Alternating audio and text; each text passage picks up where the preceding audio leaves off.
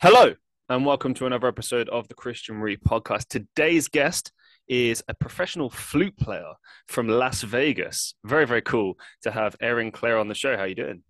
I'm doing great. Thank you so much for having me. Oh, the pleasure's mine. Pleasure's mine. Uh, I've been looking forward to this for for a while. Um, but before, just before we get into you and everything about you, uh, we were talking off camera about the types of work we do. I've just come off a, shift today and I'm feeling like, eh, and I've got to do another podcast tomorrow before I go to work. So life is a bit of a blur for me. But what kind of work are you doing besides? right now, um, I actually have a little hospitality and tourism internship going on that I'm training for. I just started out here in Vegas. Uh, so currently working front desk uh, so I've been training for that. Been doing, we do like a week on each shift. So the morning shift, the swing shift, or afternoon shift, and then of course the graveyard shift. So I've just finished my training this morning. I worked, uh, just worked 10 days in a row. Um, first five were, what was it, 2 p.m. to 10 p.m. And then I went straight into 10 p.m. to 6 a.m. for five days. So yes, I am very much bleh as well it's weird. Like I got back into customer service stuff uh, for the first time in five years the other day. No, one was well the other day. August, August. Yeah, it's getting to me. Uh, and uh, I don't know. I don't know what to make of it really. I mean, it's the work is easy. It's fine. Whatever. It's minimum wage. It is what it is. You got to do what you got to do. But right. um, it's weird to go back into it after you know being out of it. Um, but you know, I don't know. I, suppose it all depends on your perspective. Like one thing I've noticed, yes, like coming back into it, is that my attitude when I was younger was like somewhat, somewhat quite lazy. Like not, not like lazy in the sense that I didn't care, I didn't try, but lazy in the sense that like I don't know, I really had to like force myself to go in. Whereas now I'm kind of just like, eh, I do it, whatever. Right. And then as soon as I get to do the stuff that really matters, like this, I'm like, okay, and I throw myself into it. Uh, but I was literally like rushing to get back today. I was just like, come on, come on, come on. the countdown. You just you just got to make it that. I I totally agree. Um, like it is an internship and it's like professional and everything like that. But to me, I mean, my heart is in it as much as I can. But of course, like I put my heart into my music, and I think it's good to have a little day day job so you're not completely relying on your music and like eventually I would like to do that of course that is the main goal but not making it it doesn't make it as much of a chore you know? Mm. so but customer service and hospitality is it'll get to you because people are in vacation mode they're not listening to you they'll yell at you and you just got to take it. So pers- perspective is it's good though it's good to not judge. It's like learning to not judge people, you know, because you don't know what they've been through, you know. See, this is where I disagree with you because I'll, t- I'll, tell you why. I'll tell you why. I, I, get where you're coming from, and I do bite my lip and try to just bite. Sorry, bite, bite, bite, bite my tongue. That's something very different. Uh, I bite my tongue, um, and I'm embarrassed now. Um, it's all right. Just shake know. it off. You got it. This is what I mean, man. You come straight off a shift in your mind. Yeah, yeah. and as soon as you said it, I was like, "That's he's." Let's just let him go. He's not gonna let go. Okay. No, I mean you have to bite your tongue all the time and, and just deal with it. But when you said there, like about being on vacation mode, like I don't know, man. Like I've had everything from people throwing like negative words, shouting, doing the clicking thing. I hate that. Oh. Mm. And it's like, you know, even before I worked in customer services, I never would have dreamt of speaking to people the way that I've been spoken to or been treated. Like I just can't right. imagine treating another human being like that, let alone right. in the service industry. Like I don't know, it just rubs me the wrong way. It's. I agree but it puts you in perspective and it kind of makes you wonder like you know because sometimes you can you don't really realize how you talk to people and it kind of like once you're in that position not that i felt like i've ever been mean to a service person but just to like you really start to appreciate other people when you go on vacation or you go to a restaurant or you go to a store and stuff like that. It's just kind of giving them like hey thanks for doing what you do. I know that this is the last thing you want to be doing right now and i really appreciate you being here you know? So yeah. it's a good perspective kind of thing you know? No I, yeah i agree in that sense like a, there it, it has taught me to be a lot more patient when it comes to getting Right. things i'll say that Right. much but then it's also taught me to be a bit snobby as well bear with me Oh. so when it comes to things like the presentation of things and how things are delivered and stuff or especially like when promises are made and then they're broken and stuff like that like that's where i get a bit iffy because i'm like well if that were me doing that that would be dumb right now you know uh, Mhm. and if not there would be like heavy apologies and then moving on to like trying to fix that. And i've been in situations where i've been rece- on the other end of receiving that service and it's like mm, i don't know. But then i don't know a lot of things can happen at once and sometimes it is just unmanageable. Um Yeah. plus the crazy thing is as well is that like you don't always have management involved in the situation. Like i'm lucky in the position i'm in Right. right now. Management's great and everything but when it comes to most of the places i've worked there's so many times when it's been like huh well i'm gonna go do this. Um you're all right here right? And it's like you're dealing with like 300 people and you're like yeah. Fuck. Yeah. yeah. I where i'm at right now as well everybody they make it quite clear that they'll have your back. And that's one thing that i love um because like I, I like I, I said i've only been doing three weeks here and i've already had situations where a guest is just rude to me and i'm training i'm like new trying to get on my own and the people like i said front desk so there's people next to me that are experienced have been there for years or at least a year you know and they'll be like sir please she's training she's new you really don't have to talk to her that way. Like they will immediately have your back and i as soon as i feel comfortable i'll be doing the same thing you know so i i feel really comfortable and really kind of taken care of here in this in this job so that's why 10 days nah i don't even care i had a good time with good people you know That's how it should be. It's the same where Yeah. I work right now. It's good vibes. I'm I'm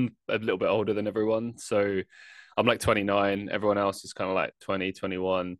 But it's interesting. Like they are all in the right headspace, which makes it more of a fun, enjoyable place to be.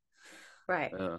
Right Um, is this your first position, like, or have you had other jobs prior to this? Or I have had other jobs. Uh, so uh, I would say that my first like real job was at a roller rink my freshman year of college. damn, Um, like? yeah, so that was fun. But uh, talk about craziness that you had to deal with. Um, but I worked a couple of like I obviously I majored in music performance. So mm-hmm. during like the fall season, football season is packed tight with rehearsals. So I really could only get a job in the spring semester and in the summer.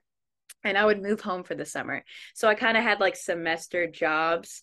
So just a couple like odd jobs here and there. But after I graduated college, I worked at Disney World for seven months. I did a Disney college program. Um, and then I moved home after my program ended, worked on a little boutique at the beach, uh, where I'm from in Florida. And then this out here. So I feel like I feel like this is my first big girl job because I'm surrounded, like you said, you're surrounded by like you're like the oldest one. I'm one of the younger ones um, in this like executive type, you know, vibe and everything. So uh, I feel it also you can tell the tone and everything because I've worked at jobs with like younger people or people my age, and it's like it, it's a crap show, you know. But here, like I would talk to my trainers, like, "Hey, is there anybody like that I need to like look out for? Like, who's the snake here? You know, who do I need to steer clear of?" And they're like, "No, nobody. We all like hang out and like seriously, all these people are adults. They're they got their their big girl pants on and they're not really here for the drama and they're just having a good time and so I just feel so like it's almost too good to be true, you know? It's not just too good to be true, but I'm just like wow, everybody's actually an adult here. Like that's that's crazy. That's insane. I've never seen that before. So, I'm enjoying it. I'm enjoying it. But yeah, a couple other jobs from here and there. But this one so far, I'm I'm like it's difficult, it's challenging, but I do enjoy it. I know exactly what you mean when you say that. Like it was, I mean, I, I kind of just came into this particular job. Like, so I'll give you a bit of context. Um, and for those who already know, I'm sorry, I'm repeating it again. Um, but it's like I came into this. Basically, I was doing like a few freelance jobs in marketing. That's like my specialism, and um, to fully pursue acting and things like podcasting and everything else that I'm trying to do in my life, I realized like I have to be freelance or you know zero hours, something like to that effect, so that I have like the ability to chop and change and you know exactly. flexibility. But with that comes certain sacrifices, and that meant going back into customer services. And you know, I was I was a bit nervous to be honest to go back into it, and also because of the same things that you just raised. Like my experiences have always been both in corporate and in customer services, just like, oh yeah, same thing. Who do I avoid? What, what about this? What about that? But yeah, I get none of that in this place, and it's Good. it's it's nice. It's really and it's fun. I don't know. Like it's. I will say this: any city that you're growing up in, like you you should have like fun work that's befitting yeah. for like your age and you should go out and you should want to go out with your work colleagues and stuff like I mean, it's bad. Like this bar job I've just started. If anything, it's just encouraged me to drink more. I'm trying to, trying to like take care of myself. Go to the yeah. Gym. That's what like. In this is like a Vegas. Like everybody's like going out to the clubs right. and like, yeah. and I'm like, you guys are like 30 years old. What are you, what are you guys acting like? Freaking, you just turned 21. But I'm down with it. I'm so down with it. It's crazy. I think for some people it's like a blow off, and for other people they have a different attitude. Like I remember I met a guy when I was living in Europe who described his thirties as like his second twenties. And okay, fair enough. He oh, didn't have. I love that. He didn't have like kids yet or anything, so I think that does mm-hmm. change things. And I will say, in my instance, yeah, single, right. don't have kids, don't have anything like that. So there is maximum kind of uh flexibility to, to do those things. Um but at the same time, it is you are older and you do have to be more responsible. It's weird. I don't know what to make of. I mean, but do you really? Do you want to fall into the confines that society pushes on us? I know that's so hippy dippy, but really, you know, like the timeline it doesn't have to be what everybody says it has to be. That's what I kind of try to tell people. Like how I have like the nomad gypsy spirit. I'm mm-hmm. like, yeah, I want to like I don't really ever want to settle down in one place unless it's like one place that I fall in love with. Like, how can you choose where you want to be if you haven't been everywhere yet, you know? And people are so in a hurry. And I feel like my friends are going to listen to this and think I'm calling them out. And if it works for them, it works for them. Yeah. But I feel like a lot of people are so in a hurry to settle down. And I know that there's comfort in that for a lot of people. I I'm not comfortable with that. So, mm. it, and I, I don't think if it, if you're not comfortable with it, don't do it, you know?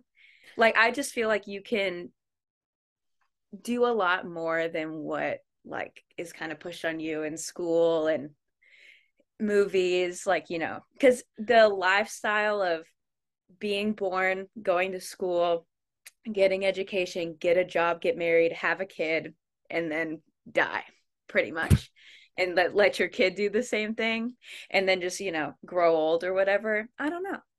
It no, doesn't I, I, maybe eventually it'll appeal to me but right now not so much. No I, I totally i'm right there with you on that. Um i think when, when i was a lot younger when i was like a teenager like i had this idea in my head that oh i should probably you know follow what society says and do all this stuff you know but I didn't want to. But I felt like, right. oh, I suppose that's the right thing to do. And then I just realized steadily over time that like I just can't be happy doing that.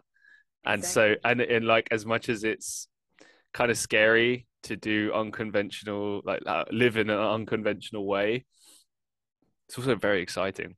And yeah, because um, you really know. don't know what the next step is. Like you don't know where the wind's going to take you. Like, yeah, it it's all about the life that's going to make you happy and you just got to make it. You have to make it work for yourself you know? I mean like i can't be a like a rock star flute player with a nine to five. It's that's just not how it's going to work you know? Yeah so no, you got to make right, it work for right. you. You got to make it work for you. Very true very yeah. true. Right so we've had a bit of a, a chance to like talk about work. Uh, I don't know why. I it was fun, I guess. yeah, we both just pretty much. I got off a few hours ago as well, so yeah, pretty much, yeah. Oh my god. I yeah. Sorry for, for, for anyone that's like, why is he talking about work? This is so boring. I, I guess no. I like talking about it. Everybody works pretty much, so it's this relatable. Is, this is something I do like. Like when people are chasing their dreams and they're balancing like a nine to five, because I notice I get this question a lot, like when I do live streams, people will say things like, "Oh, well, what do you do for work? Like, what do you do for a living?" And I'm like, "Why do you care?" like, it's. I mean, yeah, I'll talk about it. Like, and there are some interesting things. Like, I work at a bar, so it's you know there are right. fun stories. It's never... lively, I'm sure. Oh yeah, uh, for good and for good and for worse. But um, at the same time, it's like you know, it's not what I want to do, and it's not what I'm enjoy talking about either. It's just kind of like, right. eh. but I love like this. I love, you know, for for instance, with the podcast, and I've said it a million times, but like every single time I do this show, it's different. You know, be it a different person, a different topic. I, you know, I get something from it. My viewers get something from it. It's always different, and that to me is just mind blowing and never stops being interesting. Right. Whereas like the like the bar can be like either really busy, sometimes fun or sometimes really boring. Right. It just like so I could like there's times I'm I'm at the bar and I'm just sitting there like what am I doing with my life? you know, literally, I'm just like, I should be out there performing and right. and doing all these things I love, but instead I'm in this place. Right. Anyway, we're working you know. to get we're working to get out of that. Exactly. Yeah. this is just to pay the bills. This is just to get your gear to in like your dream pedal board, your dream gear, you know? That's all it's for. Let's hope, it costs money. it works out. It does right. oh my god, it does. It does. Actually, speaking yeah. of which, before I get into like your musical journey, like talk us through the, the cost of like professional flutes. What's that like? Yeah. I because I recently just you know I just moved across the country and I'm trying to get everything together and I'm in the process of like making all this new music and I'm like I decided to release like a, or launch a Patreon and everything like that all because right. I'm like this is so much. But um like flute maintenance can really really be a lot like a flute like a I don't want to say a low end or a cheap but like a affordable reasonable hmm. professional flute, you're going to look at like 15 to 2500, you know. Luckily I have one. I had a, I got a scholarship out of high school that I used to buy my like college level flute and it'll last you and everything. But I mean, I have a pearl flute from the 70s that I play outside. I have you have to have multiple flutes because you can't use your one flute for everything. So I have my outside flute, I have my inside flute, um, you got to think about like photo shoots and video shoots because if I just moved out here and I don't know anybody, so I'm having to like usually I'll have my friends come and help me. Um, and I have some really good photographer friends that I met in Disney that did like photo pass at Disney. So they they got me covered on that, but that's when I was in Florida. Like here I'm having to kind of fend for myself. And then home studio expenses are insane. You know, microphones. I just bought like the clip-on mic that you can put on your flute, but oh, I'm not yeah. using that to record on my uh like this music that I'm doing. I'm I have like a USB mic and everything, and then I have like the SM57. Um, I use guitar effect pedals on my flute, and effect pedals are yeah, pedals are uh the funky crazy ones are you know of course the most expensive ones, but yeah, and Do then you need an amp was gonna say, do they work in the same way that they would for the guitar, or do they distort it in a different um, way? You know, it's been trial and error. That's another thing is you gotta drop three hundred, like one fifty to three hundred on a pedal that might not work. You know, so you just gotta make sure that there's a return policy, or you can turn that thing around and sell it again. Jeez. Um, because okay. I've definitely gone through that, and a lot of like local guitar shops will be like, oh yeah bring your flute we'll hook you up and we'll let you try it all out and everything. So i've been fortunate enough to kind of fall into those situations where i don't really have to waste my money. But um yeah it's i don't want to say it i don't know. I mean it's hard to compare the sound of a flute and a guitar together but i would say like the effect wise like, yeah it does kind of have the same the same kind of effect. Like a reverb and delay pedal belongs on a flute. Like, yes, of course, it belongs on a guitar as well. I'm not saying exclusively flute, but like really. And then I have um the Talk Back by Danelectro, so it's like a reverse delay. Mm. That sounds insane on the flute, you know. Uh reverb or not reverb, I'm sorry, fuzz and distortion. That's kind of where I'm exploring right now. Some like distortion, making it sound like just real gritty and nasty. So You know? you use loop pedals, right? I actually don't right now. I don't. I don't have a loop pedal. I'm I'm in the market for one. Like I said, What's we have the day job. it's it's it's in it's in the works. Yes. But the, the reason I ask is like, do you have plans? Because obviously I, I don't know like your performance setup. I know that you do perform like live and Yeah. stuff, but do you do you try or are you planning to sort of build your own kind of band thing, like as in one woman show, or is it going to be like you know you actually have a band? Like what are you trying to do with it? right. Right now it's very much one woman show. Like the the single I have out right now and everything that I'm working on, I'm kind of using it or I'm I don't want to say using. Um, I'm kind of viewing it more as like a discography resume. Like, hey, I did everything here. I'm a very versatile musician. This is what I can do. Uh, let me know if you like it or not, you know, kind of Mm. thing. Um, when I play live, I will have usually like a backing track with me, and then I just play on Ah. top of that Okay. right now because I don't. I'm very meticulous, and uh, you know, I'm very meticulous, and I want things done the way I want things done. And I know that that sounds kind of bratty, but I feel like everybody wants things done the way that they want things done. So I I don't really you feel remorseful about that. But do you have many um, arguments with uh, sound engineers? yeah, when they'd sit and try to tell me how to do, they don't, Right. you know, because they don't know how to mic a flute. They don't know what they're doing. I am, I hardly know what I'm doing when it comes to like talking to a sound guy. yeah. I'm like, hey, uh, I guess let's figure it out. And then the there's like a guy like a stage hand that's like, you have to get right up on the you have to get right up on the mic or it's not gonna work. And I'm like, sir. Or th- it's so funny. And I know that you don't play the flute, so you probably don't know. But when they put the mic at the end of the flute, hilarious. Number one comedy right there. It you put it right where your mouth is because that's where Ah. like the sound resonates. So it's just people don't know Okay. oh and then you're like i'm a, i'm you know a lady so i have to really prove myself that i know what i'm talking about Oh, really? either- Still, still that?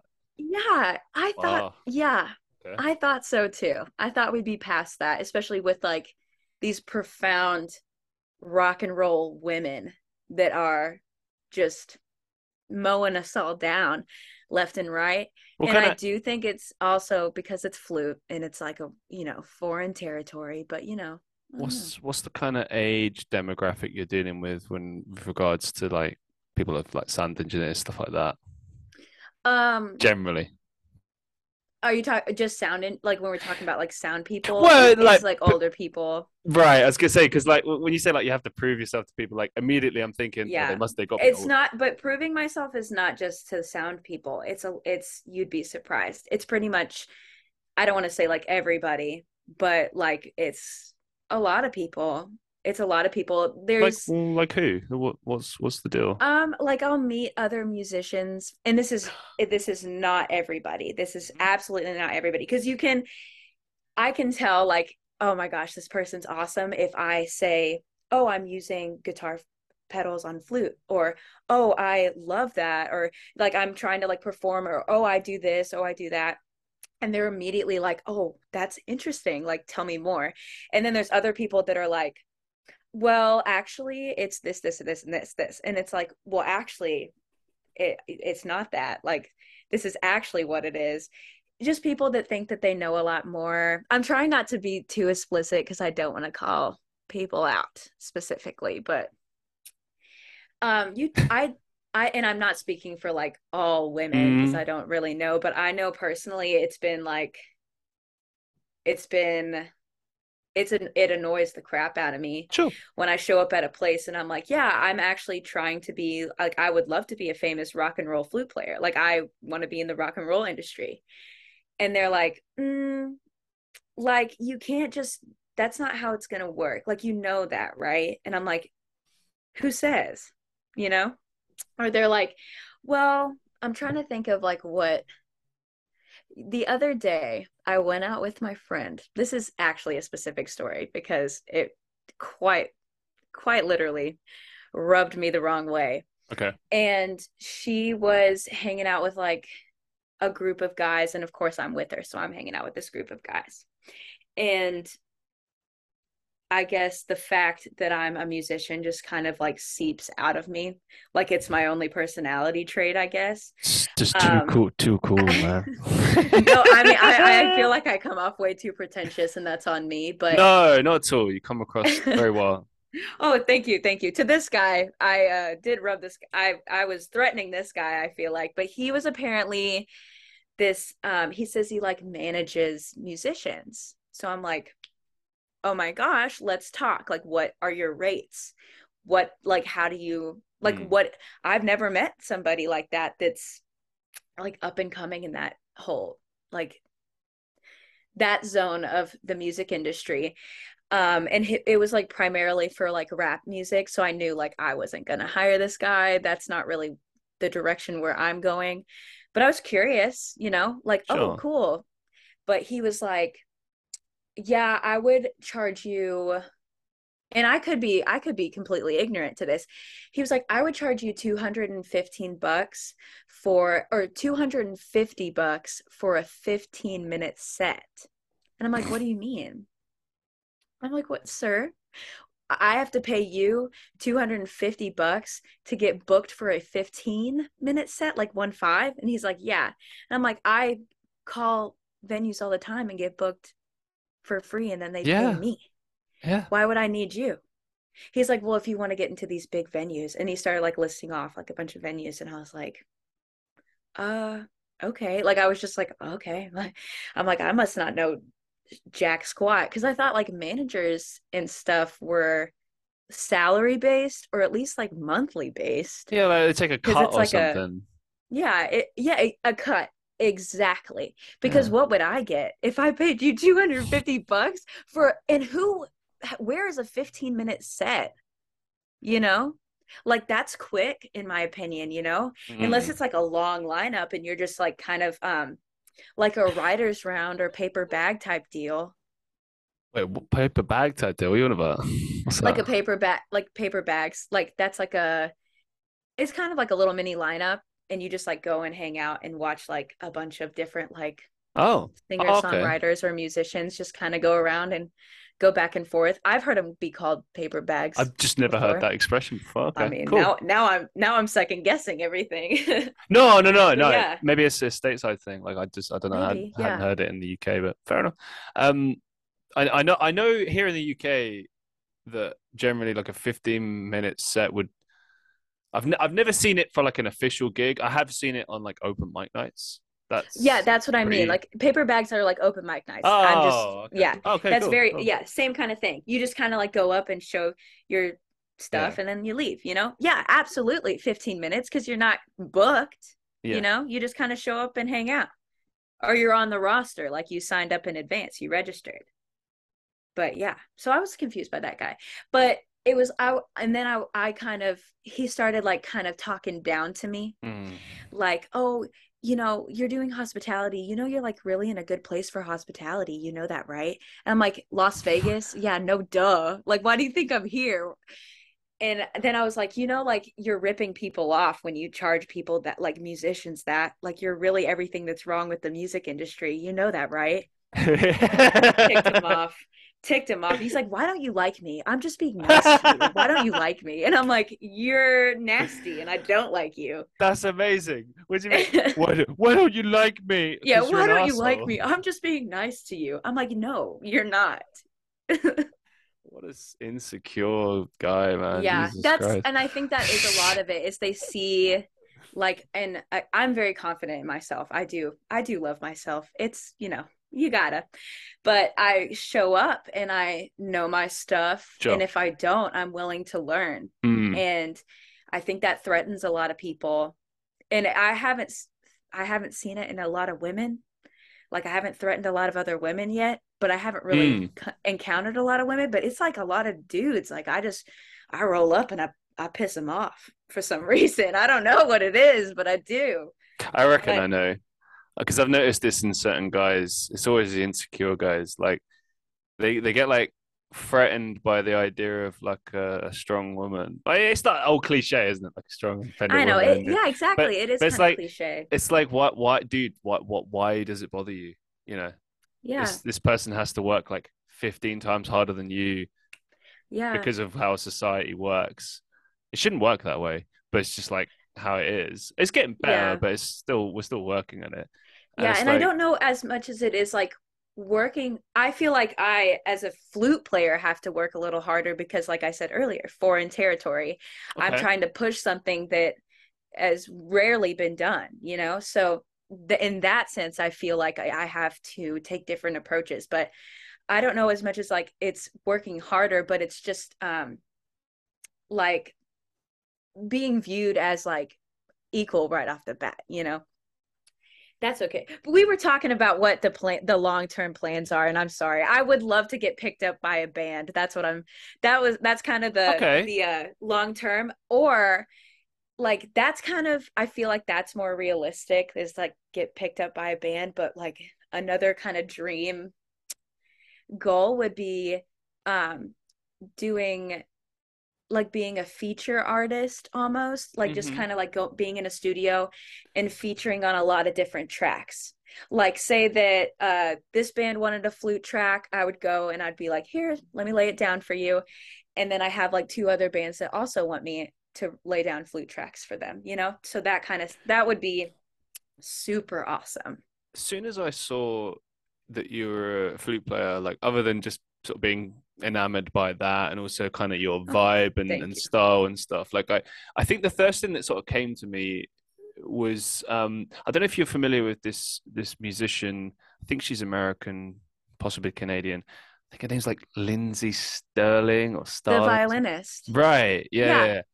Do Yeah. you? So the reason I bring this up is obviously she, I think originally just did like kind of like videos of her just playing, you know, like I don't know, Zelda theme or some shit. yeah. And then, and then she kind of started releasing her own music, and then it sort of escalated to the point where she, now she's doing like tours and stuff like around the yeah she just like featured on a disney special like a disney world special which she did like the fireworks show live. She was the one that actually recorded for it and everything. Yeah i i think she that's like the closest thing i can kind of relate to as what This is- kind of the goal is This is what I was thinking. Like, do do you envision that? Like, you, you mentioned that um, it's kind of like non-conventional, but there's has there there must be other famous, like successful professional flute players like that you aspire to be like. Could you name some of them or like?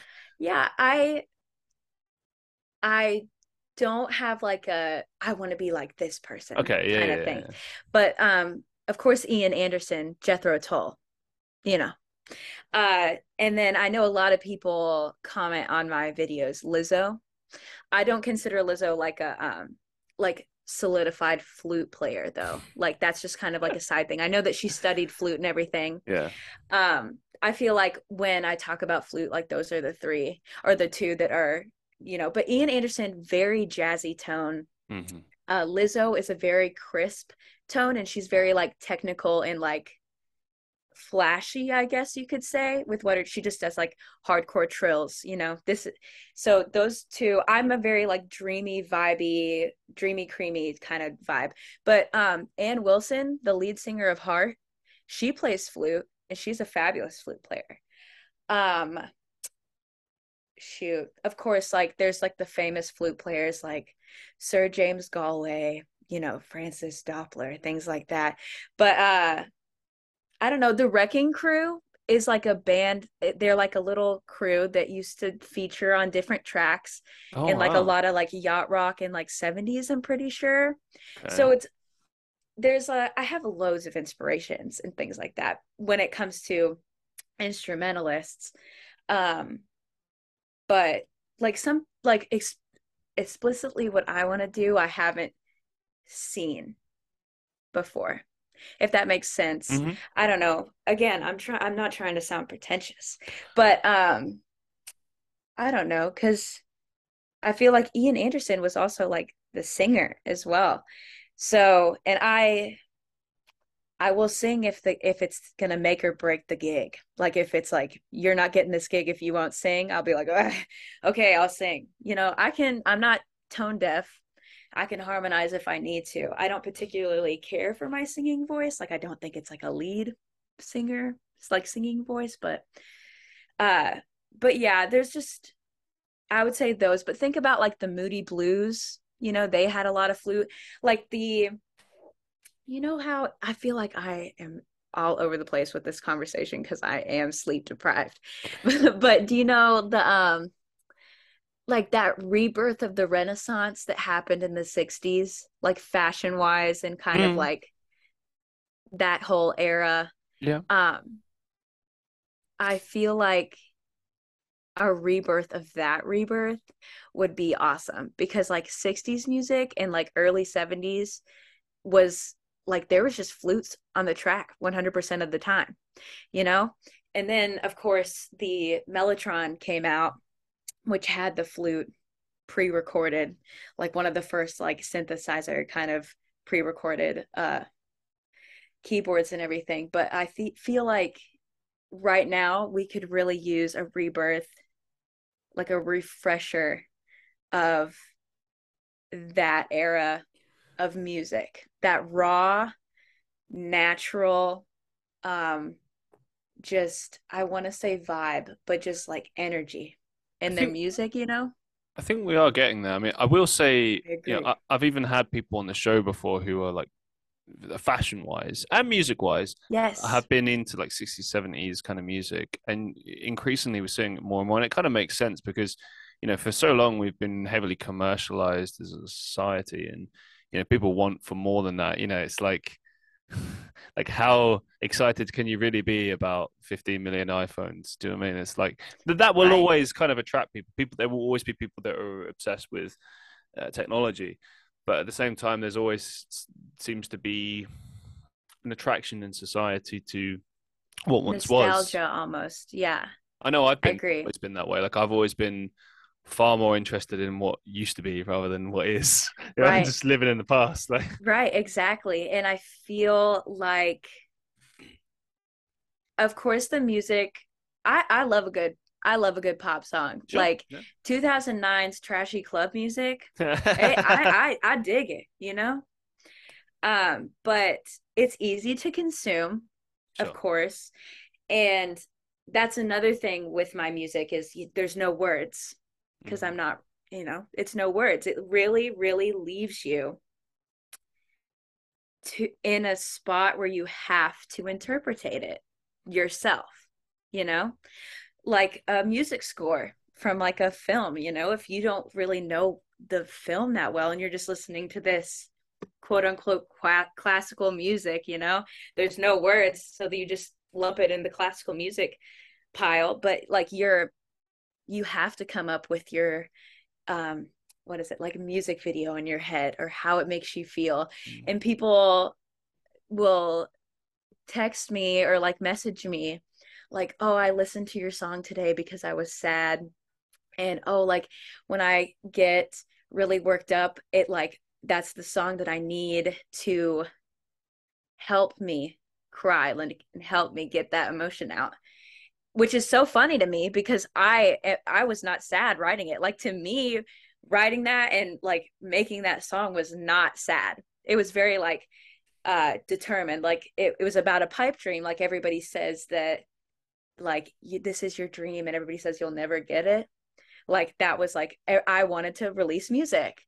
And i was told like that's just not how it works. You're not going to do that. And of course like i had to name my first single pipe dream because that's why i wrote it is like it was this idea that i've had this whole time and people try to weave their way around it and try to sway your dream but you'll stay constant with it that's how it is it's very like determined confident song so when people text me and they're like oh I just cried to your song for 15 minutes. I'm like, why? Why'd you do that?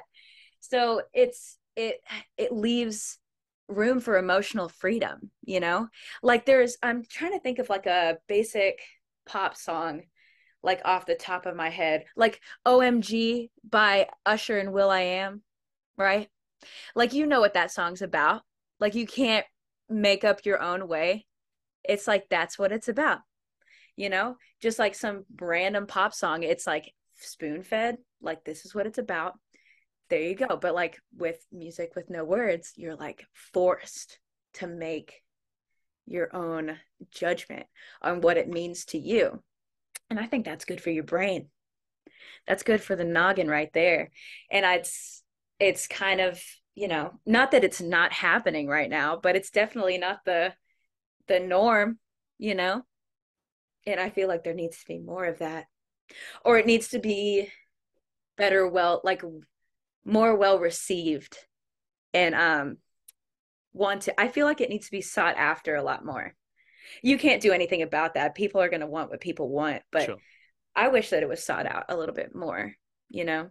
I think one thing that helps considerably is you know sort of the advent of the internet and the fact that people can access lots of different ranges of music. I mean, prior to that, it was very much just yeah, what you hear on the radio, maybe what mm-hmm. you accidentally discover in a record shop. Other than that, you're right. very limited. Whereas now, I, I, find most of the music I listen to these days is uh, I'm going to sound also pretentious is this whole thing of like oh well all the music i listen to isn't in the charts and stuff but it's right. just you just discover exactly. it you know you discover it through like right. Spotify playlists or whatever you know it's...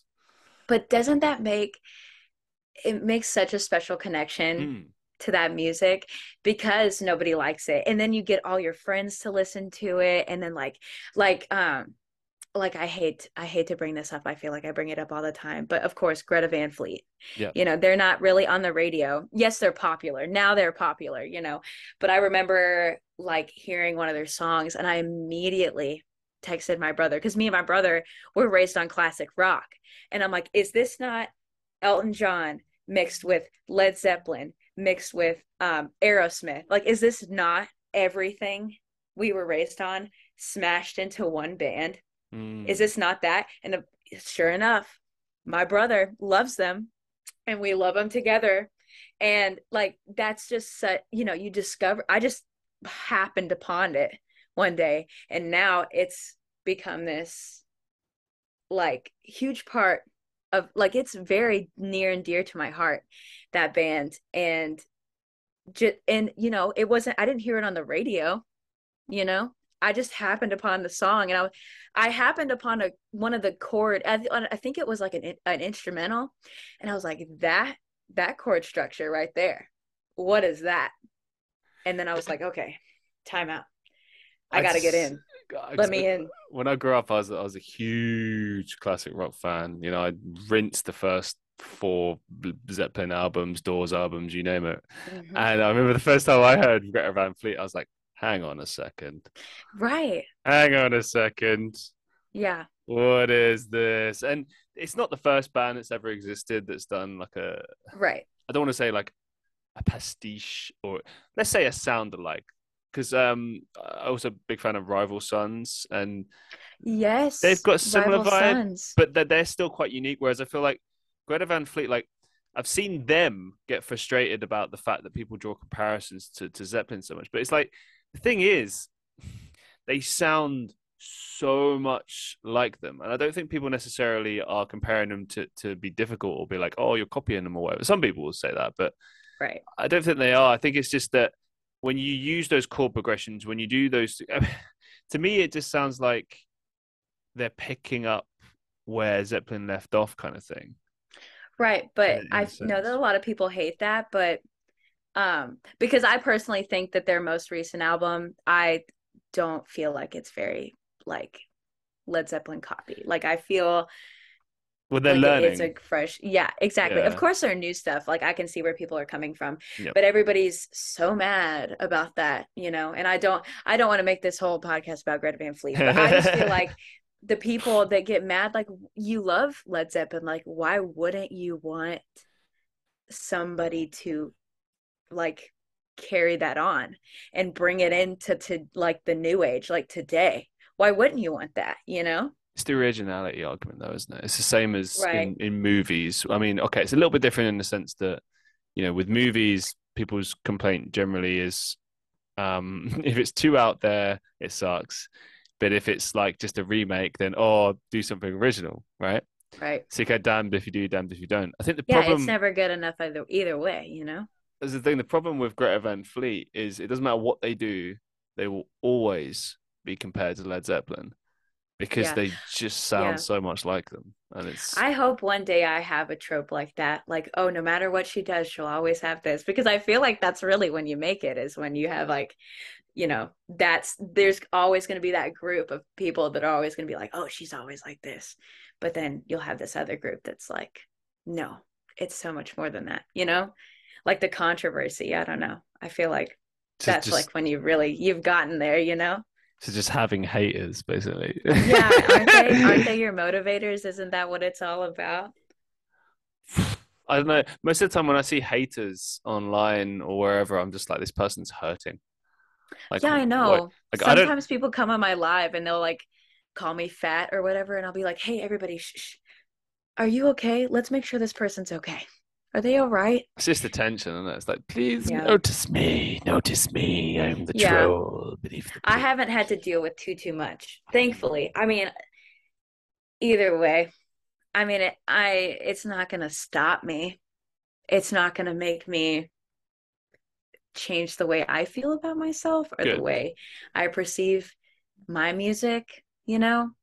Because I like at the end of the day, I know that this is an extension of me. And if people don't like it, people don't like me a lot of the time, you know? Everywhere I go, there's always going to be somebody that doesn't like me. So Sure. why would I why would I care? And I know it's like I'm saying this now, and one day I'll be sad and crying about all the people that are saying all these mean things to me. And I'll have my moment of sadness. I'll have my moment of like boo boo hoo crying. But at the end of the day, nothing really matters. nothing matters at the end of the day. You How did- know? How did you learn to have that attitude? Because I've noticed over the years, like, uh, it took me a while to get there to the point where, because now I just don't care. I honestly don't care. If you don't like Right. me, I, pff, I don't give a fuck. Um, but it, it, it- you know, well, you know, life's too short to give a shit about that. You know, unless, Right. unless I've actually wronged someone, I don't care. Right. That's different. That's Right. completely different. Exactly. But, like just just disliking someone because a lot of the time it's just like people dislike you for no reason. Like, oh, I just don't like this about you, or I don't like your vibe, or whatever the fuck. And it's like, okay, fine. But like, right. Because you'll cross people well that you'll have an interaction with and you're just like, I'm not a fan. You know? And Sure. I I won't ever say that unless it was that one guy who was like, "Why don't you like me?" I'll be like, "A reasons A, B, and C because you asked A, B, and C." You know. Let But, like, get out a detailed demonstration of why Yeah. I don't like you. Let me pull my receipts real fast. I've actually been recording this conversation, sir. No, just kidding. But um, uh, yeah, like I don't love every like. I don't want to say I don't love everybody. I love everybody as in the sense of I will treat you with kindness and respect because that's what everybody deserves. Yeah. But um like I know I'm not going to get along with everybody. hmm I know that I as a person just because I'm 23 years old and I've dealt with not like I'm 23 years old, I'm so big and wise, but I'm old, old enough to know that I'm a very much an acquired taste kind of person. Like I am the acquired taste to people. Like some people, they just don't like me. And I know it's because I'm very pow, like boom, you know? And I am, this is how I am, and there's no changing it. And I'm not going to alter myself for anything or anyone. And that's, you know, that, you know, in high school, that was a big issue for people. In college, people just didn't care about it, like didn't care for it. Um, so I would get sad and I would be like, I'm not popular. Like, what the heck? Like, I'm missing out. But then I would say that this like a- attitude of like, I have to stop caring, Mm. um, or I just simply don't care has really solidified in the past year because I've always felt like I didn't care but in the sense of I don't care and I'm mad about it. You know, like Okay, I'm yeah. like whatever, like whatever, talk to the hand, like whatever, you're missing out. But now I'm like so indifferent, like I just lit like bottom line, like don't care. Like, okay, let's move on with our lives because there's just too many people in this world and everybody has their own paths and not everybody's paths need to be aligned with each other. So why even why force something, you know? See, the I'd rather have authentic authenticity other it's quality over quantity. I you agree. know? I agree with you, but the only thing that ever bothers me is like, like uh, sometimes I'll be like working somewhere, or like I remember I was doing volunteering about a year or two back, and there's just like some woman who clearly didn't like me, and we never spoke. And here's the thing: like I remember saying good morning like every morning for like a week, and just nothing. And eventually I was like, "Oh, fuck you, then I won't." And then you know, well, because like, I'm not gonna just like if you're never gonna bother, I'm not gonna reciprocate, Right. right? And then it was just always awkward after that. And I'm just thinking to myself, like, what is this? Like, what does this even mean? Like, because the thing is, it'd be fine. it- It'd be so much cooler if, like, the people that, you know, you just don't click with, there's just like an unspoken mutual agreement to just be civil. Right. Do you know what I mean? As opposed to Yeah. like, I don't like you for no reason. So therefore, every time we're in a room together, it has to be awkward. Or like, yeah, there's tension. yeah, or like a group situation. Like, it's just like, oh, I agree. it's necessary. Yeah. But you know, it's because there's sour and bitter people out there Sure. that you can't do anything. All you can do is just wish them the best and hope that they get their act together. Because Yeah. I would hate to live a life where I'm just bitter to Yeah. somebody for no like I have these made up crazy reasons in my head and I'll live by them and I'll allow tension tension in my life. Like that's going to give you wrinkles and gray hair. Why like why not just peace out, you know? And not have like not put like brain power towards it, you know what I mean? Cuz I feel like a lot of these like the the people that you're talking about, I know exactly who you're talking about. And it's like like you're wasting so much of your energy on this right now when you could be like putting that energy towards something good like um like a friendship you know? Like that's like we don't have unlimited energy. We get burnt out like we Mm. as humans or whatever and that's what they're choosing to it's like money. Like that's what they're choosing to spend that on is hate and sourness you know? But and i and i was a very sour bitter person like i said before like i would be like oh like oh you don't like me and i would be like upset and mad you know?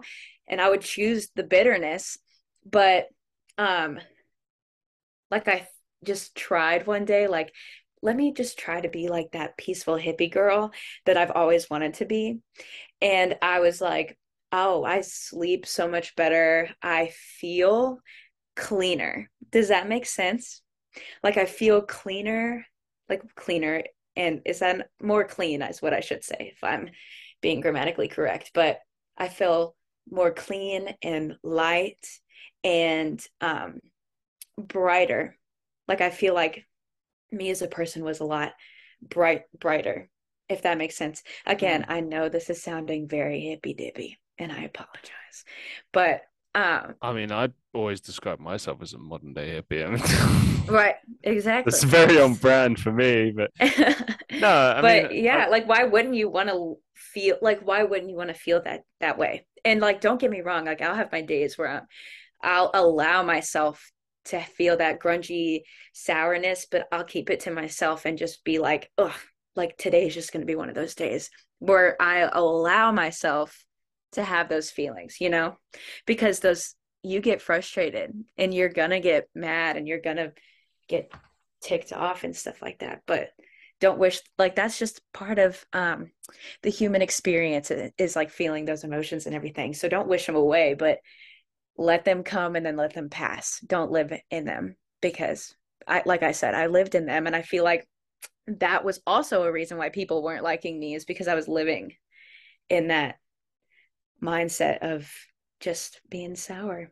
But now it's i don't give it to i don't give it to anymore. It's it's just because also you I am not saying that life is a simulation, but if you view it in a simulation, it's so it's so much easier. It's so much easier. How so? Like it nothing matters. Like the simul like you're like, oh, it's a simulation. Nothing really matters in the grand scheme of things, so I'm just gonna do what I want to do and be hmm. who I want to be because like like to round it right back around to what we were talking about earlier, just like you have like the society's timeline you know? It's a simulation. You don't even have to do it you know? You don't have to. They're going to push you to do it but you don't have to. What? Are you disagreeing? What? Kind of but like i get your point but it, i wouldn't be me if i didn't pick and prod. Right. See and it's um, to each their own. Exactly. It's just the inquisitor in me i think. Inquisitor is right. the wrong word. The curious side of me. I don't know. There you go like I don't know. Do you not feel that like unless to to a certain degree you have to kind of acquiesce to certain things in society? Do you not feel that way? I mean, like for example, what do you like mean? like laws and things. Well, yeah, but like I mean, more kind of like okay, like I needed I need money. Oh yeah, yeah, you know yeah. I mean? No, absolutely. Like... Right. To a sense. And that's why I'm saying I don't like believe it is a simulation. I just think like if you have that kind of like back mindset, like Mm. It's a lot like life turns to be a lot more fun. Like it turns into more fun rather than a chore. Like it's a simulation. I'm not going to care about everything. This is the dream that I have, and I'm going to do everything that I can to achieve that dream. And I don't have to give it up, you know, because everybody's telling me that I have to give it up. And I don't have to live this like bitter Karen life. I mean, I'm a I'm a white woman. Like the only future I have that society is pushing on me is a Karen. And I don't want that, you know? I don't want to grow up into that. That's what I gotta that's that's what I have to look forward to. I see these old white ladies and I'm like, please, anything but that, anything but that. Why do you think there's so many people out there that tell us not to follow our dreams? That is a good question. Um, the conspiracy theory side of me is because they just don't want us to be happy. They want us to they want us to work like little ants in an ant farm. But I just think that sometimes when you have a dream and you go for it and it doesn't work, you could literally like quite literally end up on the streets. And you could just run your life into the ground and if it doesn't work out which you know not everything will work out you know?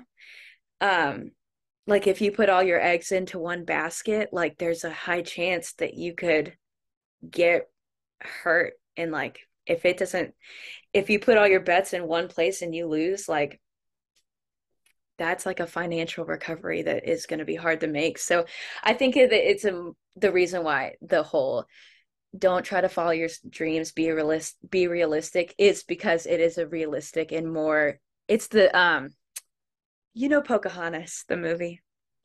You know when she's like in this the just around the river bend part where she's like should i choose the smoothest course steady as the beating drum?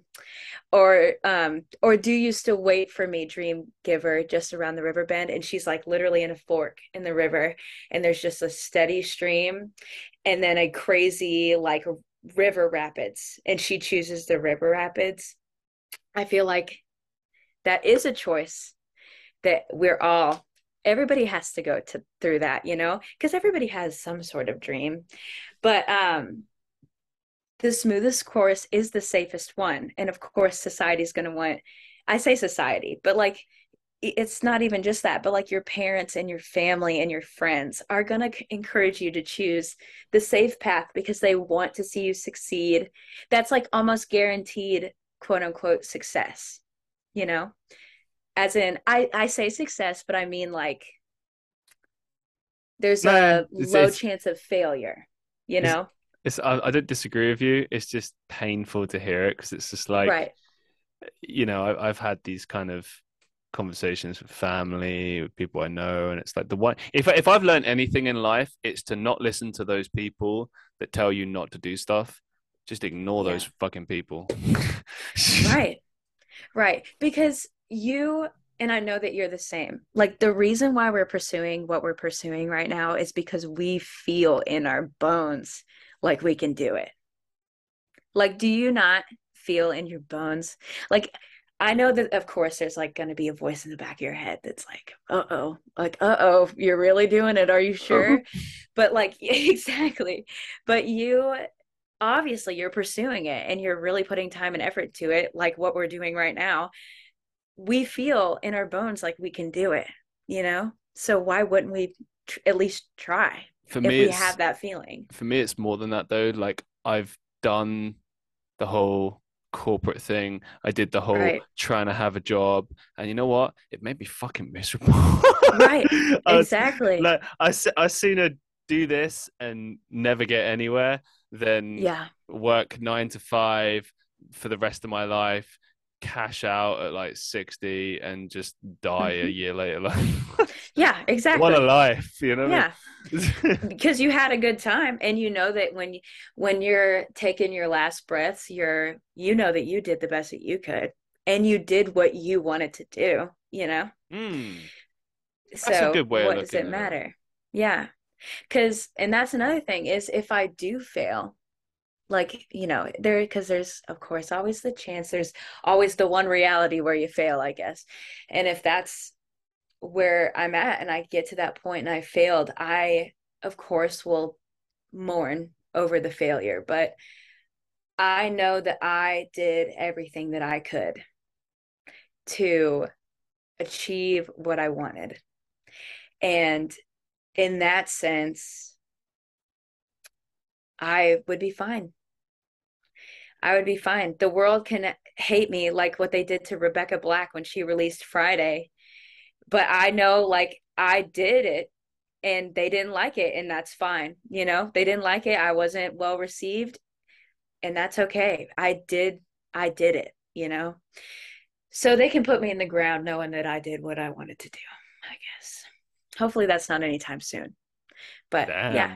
what a quote right there. yeah, let's put that on the tumbler cup right there. Sell that on Etsy. Jesus. Oh my God. Okay. Um, I want to kind of just take it back to the beginning and just kind of ask about how you sort of initially got into music and into becoming a flute player. Why did you just decide to become a flute player? Like, why did that start?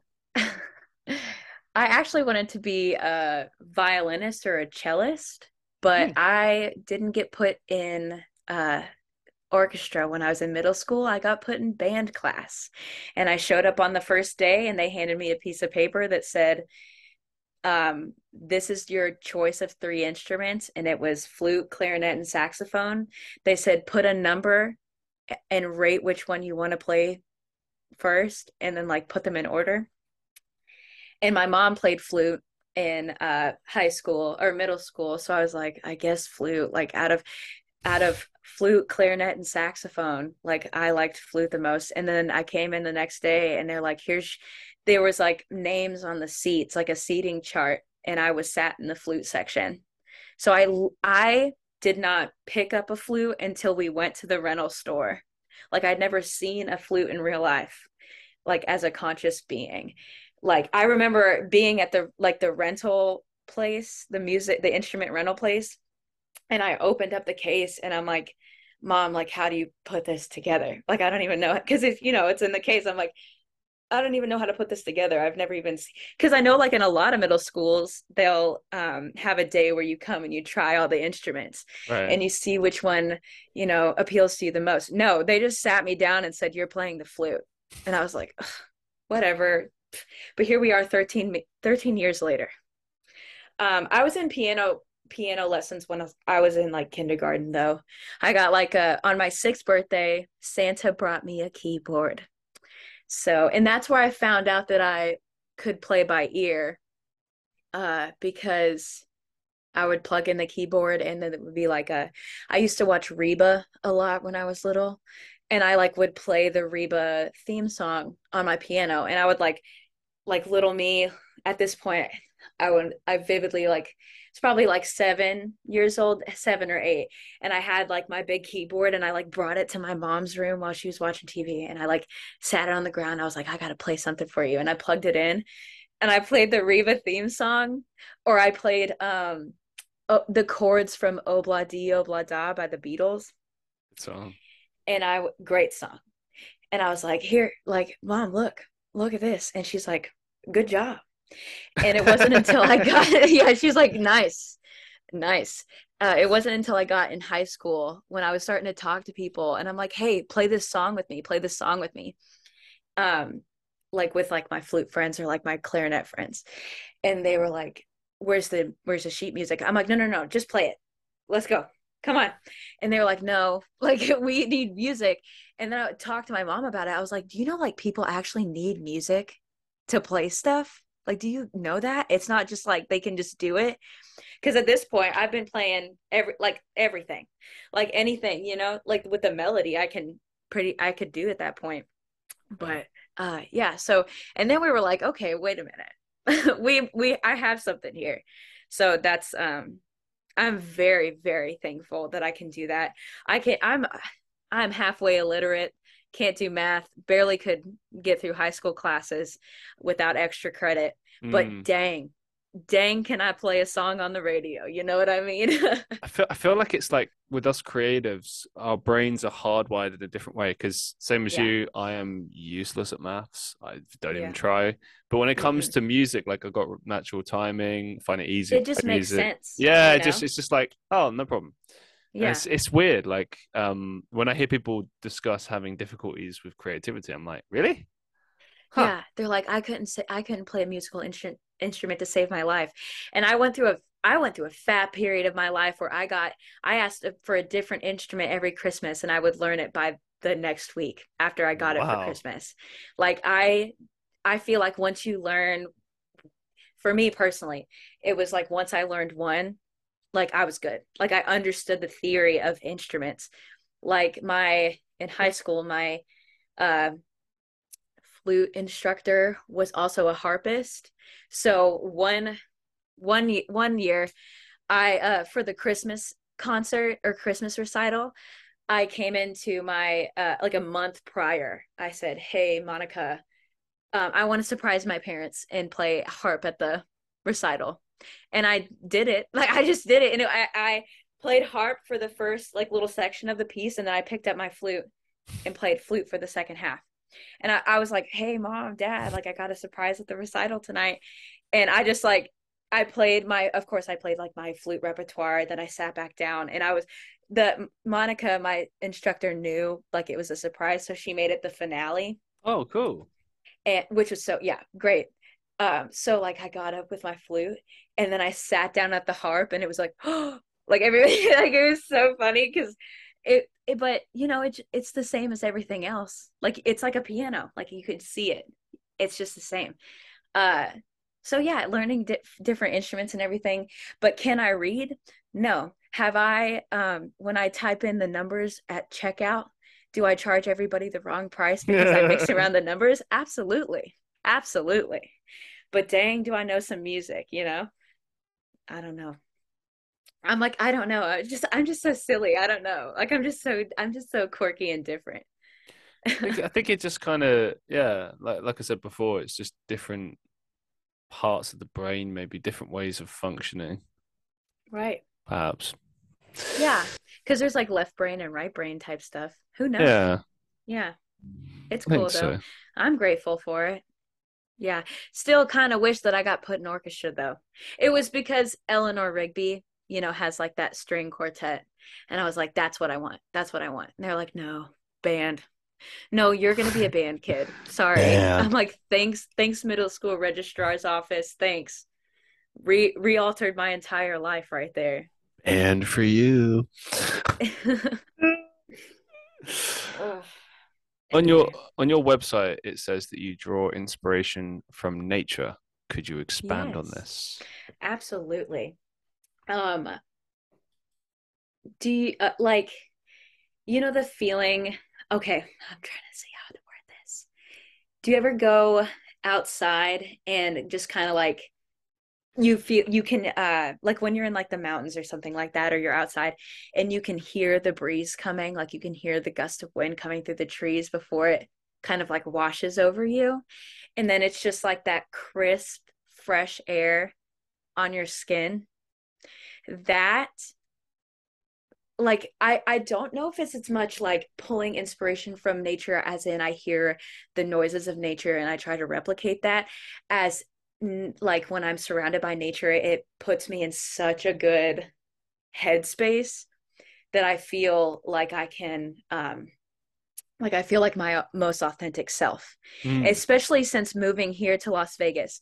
Um, so I used to live here when I was younger. Uh, when my dad, my dad's retired military, and we were stationed here when I was in elementary school and middle school. This is where i first started playing the flute. Um, since I've moved back, there's ma- it's a it's in a valley, so there's mountains all over, and there's a Mount Charleston, Charleston Peak. It's like 40 minutes from my house.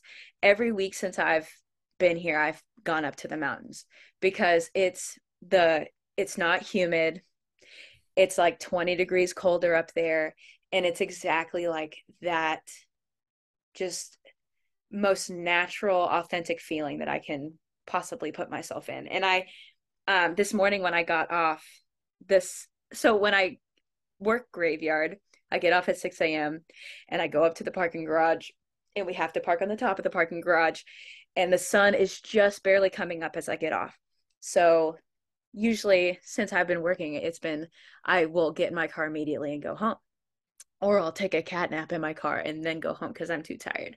But today I had like a second wind that came and I just sat on the edge of the parking garage. Like I just, you know, stood there and watched the sun come up over the mountains. And I was like, I I tried to take pictures and videos of it, but it absolutely would not capture it. And I'm like, this is it. Like this is like I never thought that I like I always felt close to nature like that like when I was of course like when I was in nature like I like I said authentic but like I had the realization this morning that like like no like I'm actually I feel like just looking at it from a distance I'm like that is I want to be there you know? So I feel um like I said my flute and my music is- an extension of myself. And I just like when I go out like I don't know if you've watched any of my recent kind of videos but I recently went up into the mountains and brought my amp and my mic and just played into into the mountains. And it was the noise was ricocheting off the mountains like back and it just felt like it belonged there. Like I felt like wow that is me ricocheting off of these pieces of the earth that have been there for what billions of years however long that the earth has been around. And it's like i'm what i am manif like not manifesting but like i guess manifesting. I'm breathing in air th- this clean fresh air that the trees are providing like cleaning for me. I'm breathing it in and i'm breathing out intangible art. And i'm it's ricocheting off these mountains right now that that's just the neatest thing to me. So um and then when i was in florida i would go to the beach too. I don't like the beach but it's a good place to clear your mind you know? Uh or just like a good drive and just kind of taking a moment to uh realize that even the grass and the wildflowers and the median of the highway is a living thing just like you are. And there's just li- life all around us that's just a great place to ground yourself before embarking on like creating if that makes sense Hmm. so i guess that's what i mean by in taking inspiration from nature you know Hmm. also flute kind of sounds like birds so maybe that's the short answer i guess i don't know in that you were talking about the fact that you had grown up in a military family. Talk us through your experiences growing up in a military family and how that shaped you as a person. Um, I feel like the exposure to a lot of different cultures and ways of life uh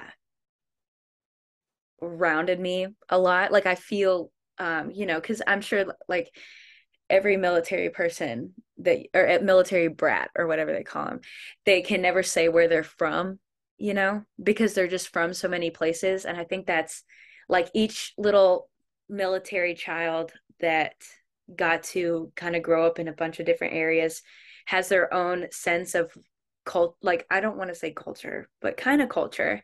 Like they just pick bits and pieces Mm. and make their own kind of way of life. And I think that's that's great because when I was in Florida, I always considered myself from Las Vegas, but now that I'm here, I'm like, no, I think I'm from Florida.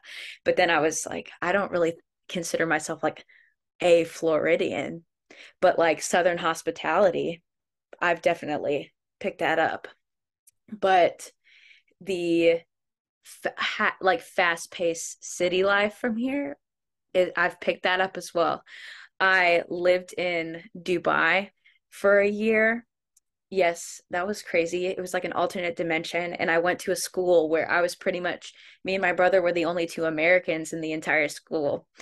And my best friend was Turkish. So, like, getting to pick and choose what I want from what I like from those cultures, like little, like funky superstitions, or just like, oh, like in the Norwegian culture, we do this. And I'm like, you know what? I like that. That's what I'm gonna do from now on. And uh like I I was born in uh Cambridge, No England. way. So yeah, like Mildenhall, like my dad was stationed over there. That's where I was born. Uh so my parents, I did not live there that long, but my parents, you know, they were newlyweds over there. And me and my brother both have Irish names. Do you have dual citizenship? No, I was born on American base, military base. Oh, see, that doesn't apply. Interesting. No, I don't. Yeah. I've I've got my social security card looks different than everybody else's. From what I'm told, I haven't really seen like whenever I show it at like a job, they're like, "Oh, you were born overseas, weren't you?" And I was like, "Yeah, I guess. I guess it's a different color. I don't know." But Okay. uh um what was I where was I going with that? But the oh, so my parents love like the European culture Mm. when they were like new newlyweds like living there. My brother's name is Patrick. We call him Patty, and my name is Erin-Clare, and Clare is like County Clare in Ireland. So um but we're Mm. I mean, I'm sure there's some sort of European blood in us somewhere, but like uh so having those kind of European ideologies along with like Southern ideologies and then like Western ideologies, you know. It makes me super good at accents. Like I can whip a Southern accent out of nowhere, you know, if I need to. You, you'd be surprised how good that comes in handy sometimes. But yeah, so military family, I think, is great. It definitely takes a certain kind of kid. Like you have to push yourself a lot harder because you don't have time to waste to make friends because you just got to uproot and go somewhere else and you don't really want to not have friends because you don't know how long you're going to be there so you need to just go ahead it's definitely like i'm i confidence is important but luckily i have that so I'm, i've been fine What would you say are the biggest lessons you've learned through traveling? Just about life.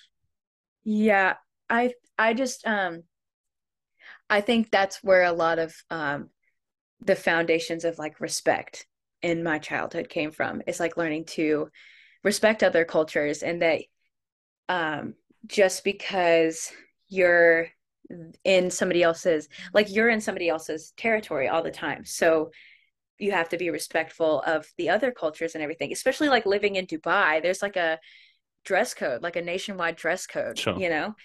So um and then while we were in Dubai we took a couple of like European trips because it's like right there. It's not as difficult from going from America to Europe. So just kind of learning that we're like the spectators on the side and we just get to kind of um respect and absorb the culture.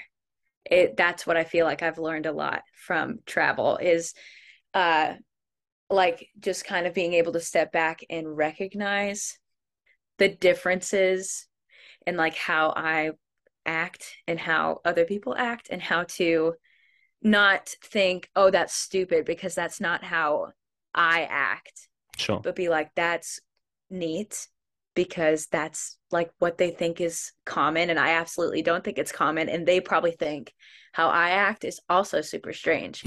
So, but like instead of judging it, um, celebrating it, you know? I think that's something great. And you get to see, like, looking at different places is really cool. Like, just the um, ecosystems and stuff like that, you know? Like, Zermatt, Switzerland is hands down so far the prettiest place I've ever been because the air smelled better there. And then, like, the water was cleaner, it tasted different in a good way. And the plants just grew, like they grew more green there, you know, compared to like other dingy places that I've been. But um yeah, just getting to kind of uh you definitely how do you say this? You definitely learn to keep your eyes peeled a lot more when you are brought up in travel. Because if you are like you have like a one track mind, you don't experience nearly the same amount of stuff. You know what I mean? Yeah. Get it. I don't know. Amazing Yeah. stuff. Thanks. What's the best advice you've ever received? oh shoot. That's a good question. And I feel like I have so many answers. Vitamin C, take vitamin C. That's the best advice that you can take, you know. Stay up on your vitamins. Fair play, That's man. like the best advice. Yeah. Got to look after yourself. know. Yeah. I like I, an hour from now, I'll be like, oh, this person gave me this advice, and that was so much better. I'll make like an Instagram story about it, be like, hey, this is good advice that I remember. But like, yeah, that's the first thing that came to my head is take your vitamin C. Well, let's try a slightly different one, but similar vibe. What's the biggest life lesson you've learned so far? Another another hard one. Life lesson. Um, I feel like it's going to be similar to what I was talking about earlier and just like just like be a nicer person and stuff like that's probably the night because I feel like I've been in a lot of situations where my actions turned around to bite me in the butt real hard. Um, and just like to learn that it's not all about you all the time is that was like a good life lesson, I guess. Um, like keep to your like keep to yourself, but also at the same time, like don't be self-absorbed with yourself, you know? I think that was like a good life lesson. Um, I have a very sweet best friend uh, named Katie, and I learn so much from that lady. She is, she's younger than me. I say lady like she's older. She's like the most patient and kind person I've ever met. Um, well, I don't want to say ever met because my great grandma, may she rest in peace, was definitely the sweetest, most gracious, kind person I've ever met. But like peer wise, she's like top notch human. Um, and just like being friends with her over the years, I owe so much of my patience that I have today and the kindness and respect that I have from people, um, just from observing the way that she treats other people. You know, I feel like my, like, I'm just naturally a selfish person and I have to put brain power and like energy towards being selfless Mm. Um, unfortunately. But being friends with her and just observing the way that she is just like so selfless to the point where it's almost a flaw. Like she'll give, she'll have plans for herself and she'll have her priorities, but she will drop everything if someone is in need. And that, like, just seeing that time and time and again over the years, I absolutely tried to take as much as I can and learn as much as I can from her. Um, so sa- shout out to her. She's great. She's a great woman. But she's I would say that my friendship with her was a good life lesson. She's awesome. So yeah, I'll probably have to call her after this. I miss her dearly. She's back in Florida. But yeah. Awesome. Selflessness, I guess, is a good life lesson that I've learned. As we draw things to a close for today, do you have any upcoming projects or some final thoughts that you'd like to share with our listeners? I do actually. So some there is I don't have dates yet, okay. but there is going to be something dropping in November. Don't have a solid date yet. But there is possibly some ear candy coming soon in November. So stay tuned about that like I said, I just launched my Patreon a little bit ago, and it's just about um, there's like four tiers, and the there's three like basic tiers, but then there's like a music mentorship um, tier as well for like other musicians and other like people that want to kind of learn how to perfect their ear a little bit, hear a little bit better, and um, improvise like improvisation and taking a more creative free ap- approach to like technique and stuff like that. Uh, so that's Patreon's been launched. That was like the most recent thing I did. Um, something that I'm announcing probably today uh, is I'm going to, and I'm going to talk about Greta Van Fleet again. I apologize, but I'm going to Florida in a couple weeks, and I'm going to follow them on tour on all their Florida shows because they have four Florida shows, and I um play outside of their shows. And w- they had a show in West Virginia in August, and I did that. And I played outside for people, did like a little mini concert. What for the people camping out for general admission. Uh, so I'm following them on tour and I'm playing outside because a lot of my followers are uh, fans of theirs as well because I do a lot of their stuff. So uh, yeah, so if anybody's going to those Florida shows, they're in for a little treat, some entertainment, you know. Fantastic. So that's my uh my announcement that's probably going to happen today. But yeah. Excellent. I'm well, excited. Yeah, you should be. It's yeah, yeah it's that or it's like I'm my, I'm living my groupie fantasy right now. That's what I'm I'm trying to do, you know. awesome, man. Awesome. Well, listen, it's been an absolute pleasure having you on the show. Thank you so much. Absolutely. Thanks for having me. I feel like this was just such genuine conversation. I'm like so pleased with the way this went. The fact that I'm so absolutely like I can actually form a sentence right now is just astonishing. So I'm I'm pleased with this. I'm saying I think somewhere during the midst of the conversation, the coffee kicked in a little bit for me, but this is like my fifth coffee today. So oh my gosh. Yeah. I, ho- I hope you don't have to have too much after this. Ah, oh, that's fine. I'll crash and then. All right. So it all begins again tomorrow. yeah, yeah. Just the the never ending cycle. Yeah which is life. Well, thank you so much for being on the show. I really appreciate it. Thank you it. so much. Absolutely. Yeah. Thank you. You too. And to all the listeners of the Christian Reeve podcast, I hope you've enjoyed this episode. Be safe, be well, and I'll see you in the next one.